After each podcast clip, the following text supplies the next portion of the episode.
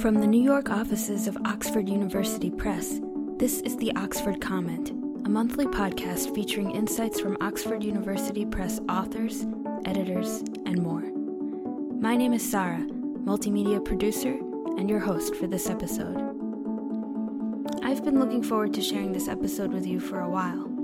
I was approached about the topic back in June, about putting together an episode that explores the importance and impact of teaching music to students with special needs in the U.S. Um, do you know who else we're, we're waiting on? That's me in a group call with music educator, author, and clinician Alice Hammel, and four teachers and parents who all took some time out of their schedules for a conversation about music and special education. I'll let them introduce themselves. Hi, my name is Alice Hammel.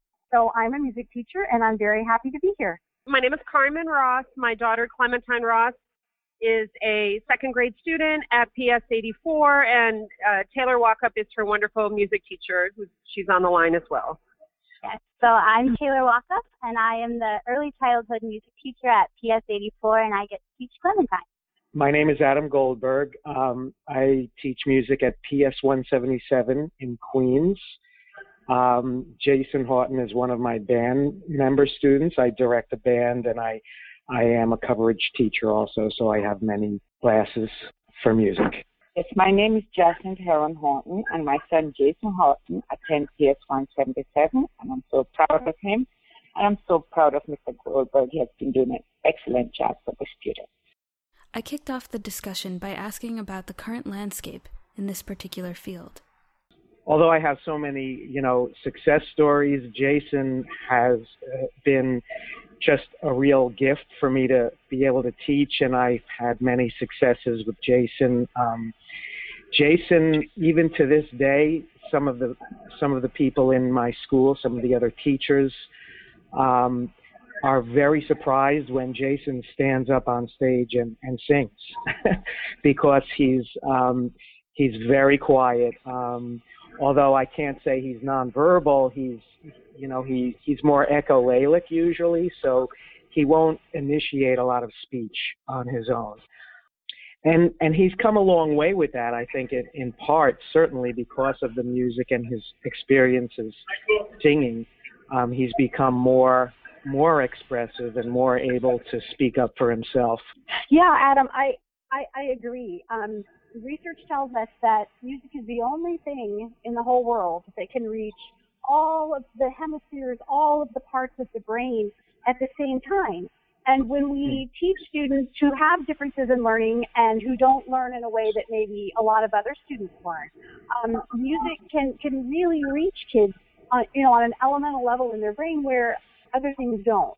And I get so excited when I have my Jason you know, and when you see that moment, you see that, that music reached a student and the student is really grasping something and becoming kind of their own person through music. I think it, it, it mm. makes everything we do worth it. Um, so, it, Ms. Haughton, in, it, what do you see with Jason and music as his mother? As a mother, you know, Jason has come a long way. Music is his life. Jason, when he sings, it's, it's like he's a totally different person. You would not believe it's the same child. He put everything into his music. And I can see that music had helped him a lot. Uh, wonderful.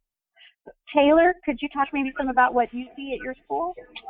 Yes, so um, I work in a slightly different setting than um, Adam does, in which our children are included and in full inclusion classes either through an, um, a NEST program for children with autism or through our integrated co-teaching classes with other children um, with special needs. And so as we as we look at as music teachers and providing you know exceptional experiences for all of our children and bringing them into the conversation and helping them to self-regulate and to socialize and to be able to really participate and and as Adam spoke about and giving them their voice and a new outlet for them to express themselves.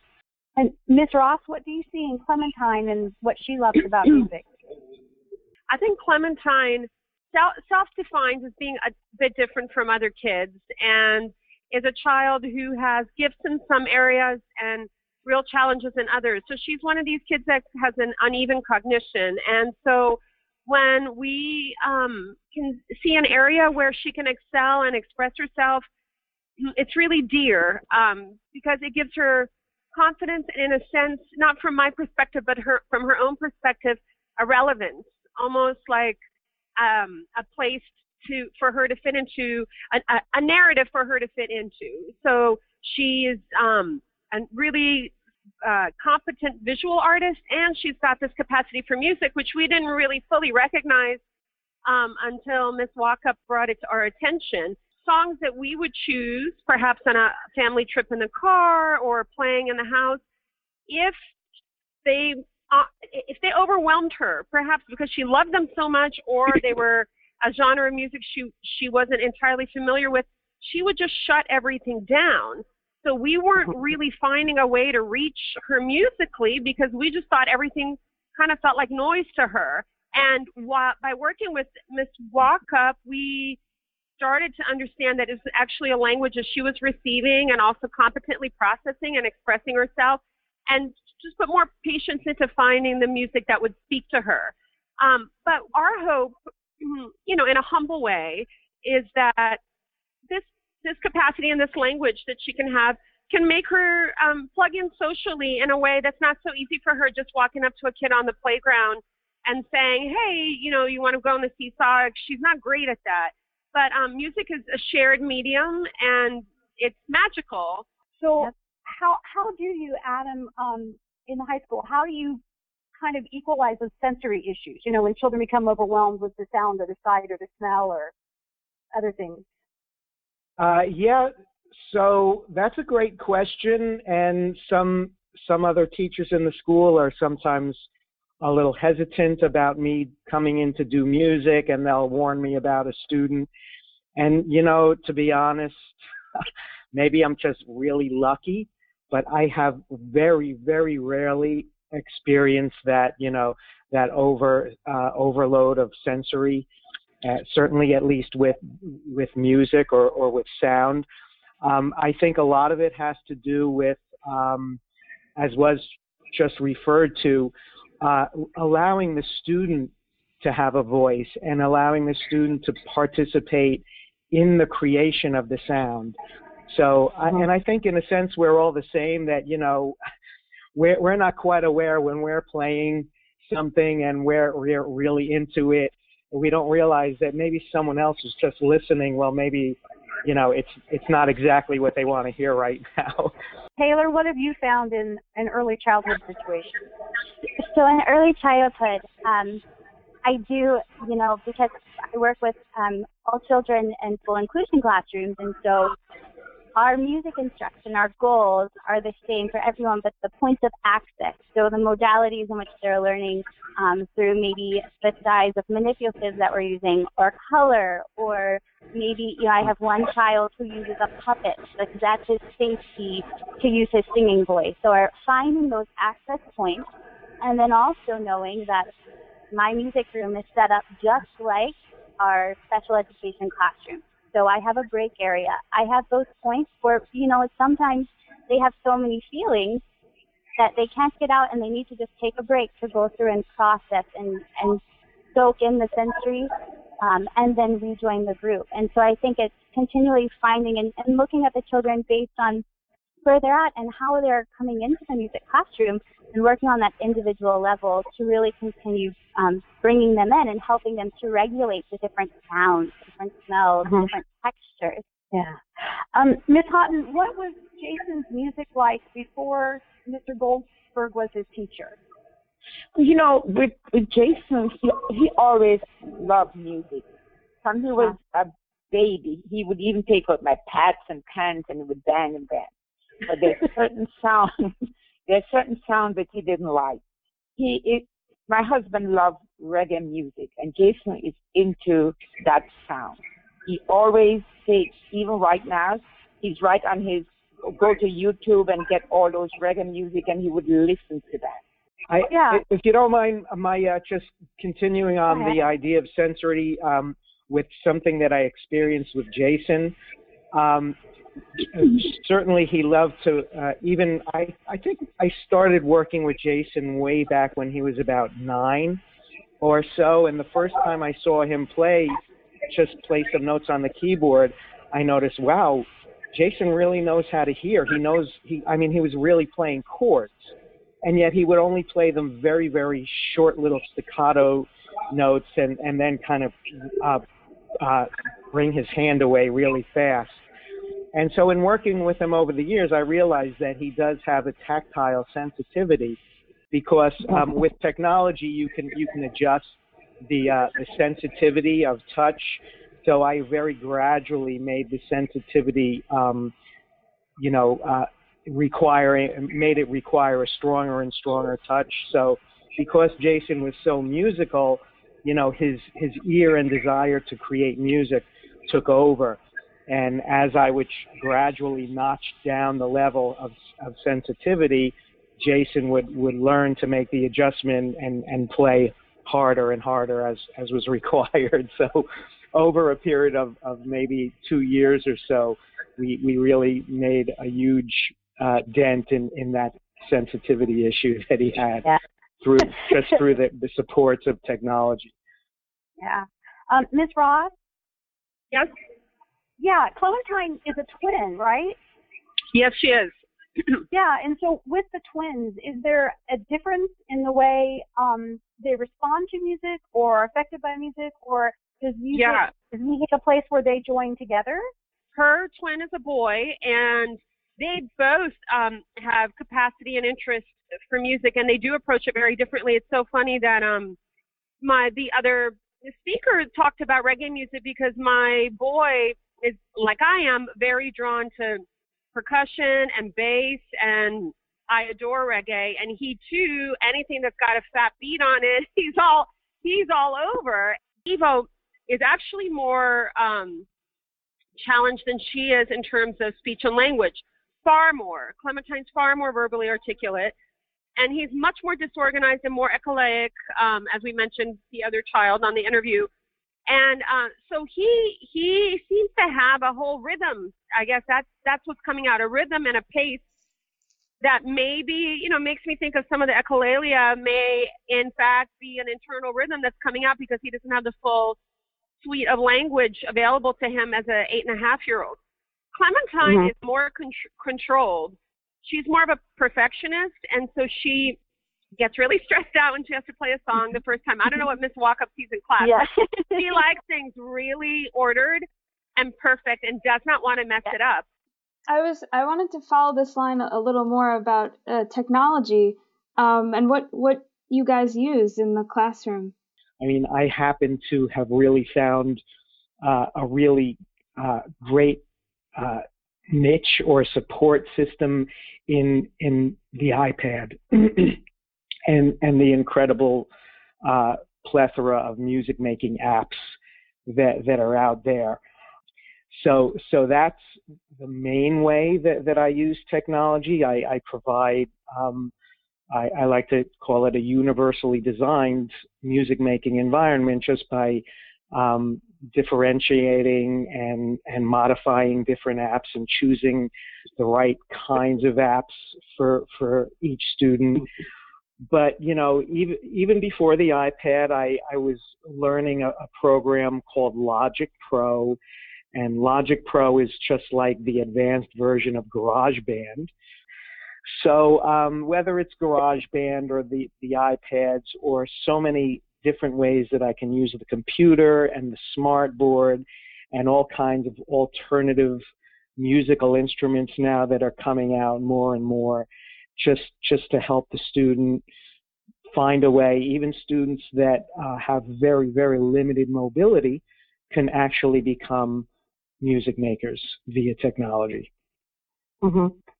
And Taylor and I had a great time in Nashville in October conference, and um, Adam did a session about iPads, and um, Taylor had to leave the conference the next day, but she sent a picture to us from her classroom so Taylor, tell us about that picture. Yes. So um, I, got, I got to see Adam and went back to school the next day and got my iPad and downloaded um, an app called Bloom. And I ah. that that day I I pulled three of um, my children with special needs who learn differently, and um, they came and had lunch with me. We blew them out, and we started um, to use it and to hmm. start mm. ex- bringing in another access point for them that was missing before. And in the picture, I have the I only have one iPad right now, and I have three children hovering over it, trying to hear it. And we put it on the smart board so they could see it, and it was it was it was really just amazing to see how something like that, something that we had never accessed before, brought them even further into the conversation. Oh wow! Yeah, I would so love thank to you, see that. Adam, I'd love to see that picture. I will send it to you. That you know, thank you. It's it's so valuable as we get to um, meet all together and see everyone's strengths and what they're using in their classroom because that that moment made such a difference for some of my guys. Yeah. And I think yeah. so too that he, we often feel isolated as music teachers. Um, mm-hmm. You know, Adam's lucky to have three in his school. You know, and sometimes there's just one or two, and yes. we don't get to really see each other often, and we really don't get to talk to each other very often and share ideas. Mm-hmm. Um, that's what's really exciting when we get to go to conferences and listen to everybody and, and what they're doing. I was just thinking about um, the idea of like teaching a group of students versus one-on-one time, and maybe if you guys wanted to talk about that a little bit. For the little ones, and I I usually have um, an average class size of anywhere from 12 to 26 in a class. So um, my smallest class sizes are 12, and those are my nest classes. So the the setup of that class is um, four children with autism, and then the rest of the children in that classroom are selected as kind of their their social peer models and behavioral support. And then in my other classes, it tends to be closer to 20 to 25. So I'm looking at a, a pretty large size classes, um, and I think for the the younger ones, it's really how how we are taking the overall objective for all children and then changing it and altering and modifying so that the le- the individual levels are also being met. And that may be my um, maybe by the manipulatives that we're using. Maybe there's something that maybe there's a song that uses a puppet for one child because they need that security and maybe another child has a folder that has a visual of the actual icons of the lyrics and while the rest of the children who are engaged in the class are still doing what they do so it, it comes down to just being able to look at the whole group and where the expectations are and then providing those additional access points that sounds great taylor i i can't uh imagine having uh, a class of 26. uh, I mean, um, and again, maybe uh, I'm lucky, and sure, there's class sizes that are much larger than that, even. But yes. um, well, and and partially, you know, in, in all fairness, because of the of the severity of of my students' challenges, we have classes of either six, eight, or 12 mm-hmm. um, so so for me, um, every time I go into a, a room for the first time in the year, I'm looking at at a music ensemble for the first time. My student band is is a is a, a group of students that I handpick as you know pretty much the most talented students.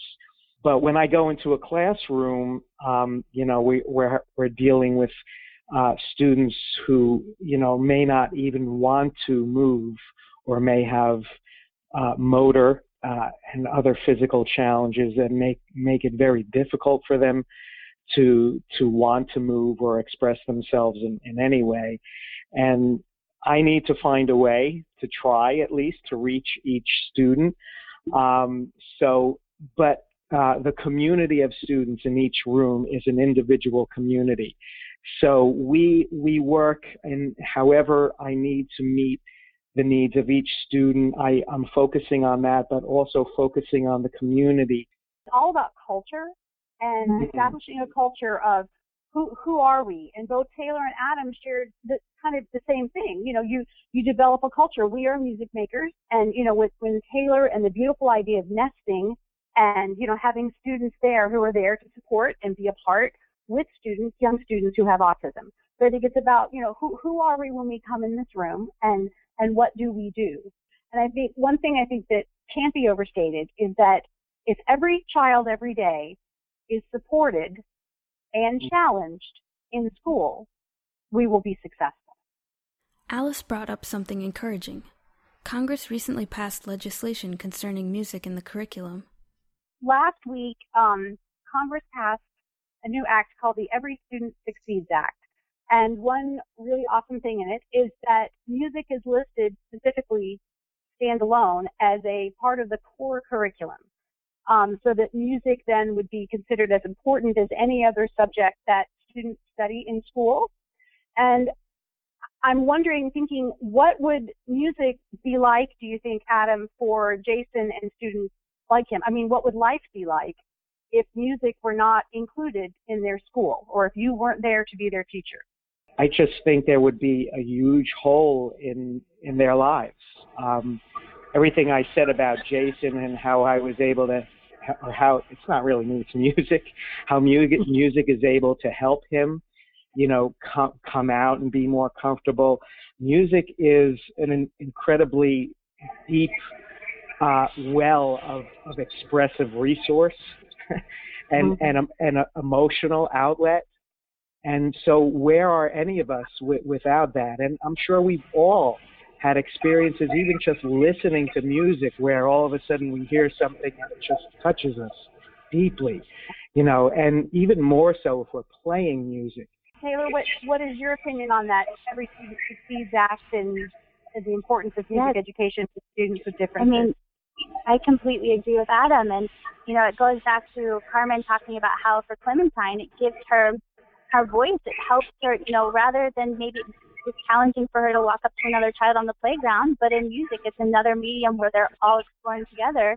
And if that were taken away from them, if they hadn't had those opportunities, then that would be an entire part of just the child as a, as a human and of all of us that we wouldn't be able to express anymore. And so the importance of music and it, it's unimaginable what it'd be like without without it.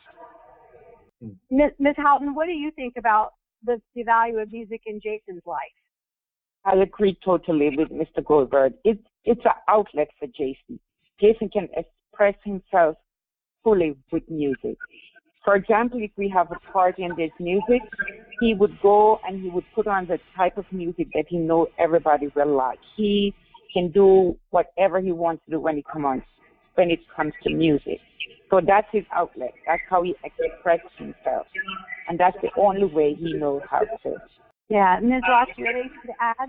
I feel that there's an element, uh, there's a combination of both capacity and genius in music and also a, a sense of mystery in that, you know, we're, we're constantly hearing new research about the effects of music on the brain and music's been around a very long time. And I think that this mirrors what the autism spectrum is like, that there are children with a whole um, set of um, uneven capacities, uh, cognition, perception, sensory, and and otherwise that is not fully understood. We're on a journey, and I, mm-hmm. there's something about the mystery um, and the and the opportunity for innovation in both, and and the exploration of how um, the compositions interact with the brain, and then the collective experience of all of us taking the music in. I think that there, we have to humbly honor that and give space inside a curriculum and to know that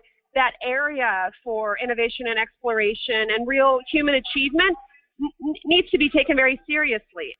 The most the most important thing I think about, especially what Adam said in talking about Jason again, is it's not necessarily having more knowledges or knowing more things. It's knowing in your own self that what you have to say is worth saying. And mm. many students with disabilities don't feel that. And I think mm, exactly. to have music, it's another way to say, I have value. This mm-hmm. is this is what I can do. And I often te- tell teachers, um, I say, every single person in this room can do something better than everyone else. Mm-hmm. And we all know what our thing is, what we do. And I think when we look at students who learn differently and have difficulty accessing the curriculum, it's our job as teachers to look at that child, to look at that Jason, to look at that Clementine and say, okay, what can this child do better than anyone else in the room? And then help them develop that so that they can have that as their own personhood and their, their own self. And then I mm. think we will have done our job. And mm-hmm. the importance of music is to have that way for a child. Absolutely. Yes. And so often it is music or something in the arts, you know, uh, that, and that's something that we, well, like you just said, Alice, so wonderfully, that's mm-hmm. something that we must have and we must have that opportunity for every student. I'm going to wrap up with a part of the conversation that focused on how far education has come and with some words of wisdom. As a new teacher, it's also looking at, you know, what challenges are facing us as educators and working with children who learn differently because I'm very fortunate to work in a school where I have so much support and have been able to build such relationships with the other special educators in the building, with our speech therapists, with our occupational therapists. And that collective conversation, I think, has been really defining in the successes that we're seeing in, in our children in music because it's a team and it's it's what's helping to get our kids to find their voice in music. Mm-hmm. And Adam, I'm on year 31. What year are you on? oh, you have me beat, Alice. Uh, I'm only on 21. so tell me, do you do you think that you are viewed um, within your school and your schools now as and is music viewed as being important? And did you feel that when you started 21 years ago? Has there been a change in the perception of the importance of music education? I think overall we still have a long way to go. What was mentioned before about um, the ESSA finally including music, that's a, a good indication that we may be taking a step in the right direction. Um, I'm not quite as uh, enthused or convinced yet uh, about the the, uh, the, the validity of that, but and I think it, it's going to take the music teachers, but all educators to to come along and and to realize that. For me, in my school, I I just was very lucky. I, I walked into this school one day with my resume and mm-hmm. I was hired shortly after that.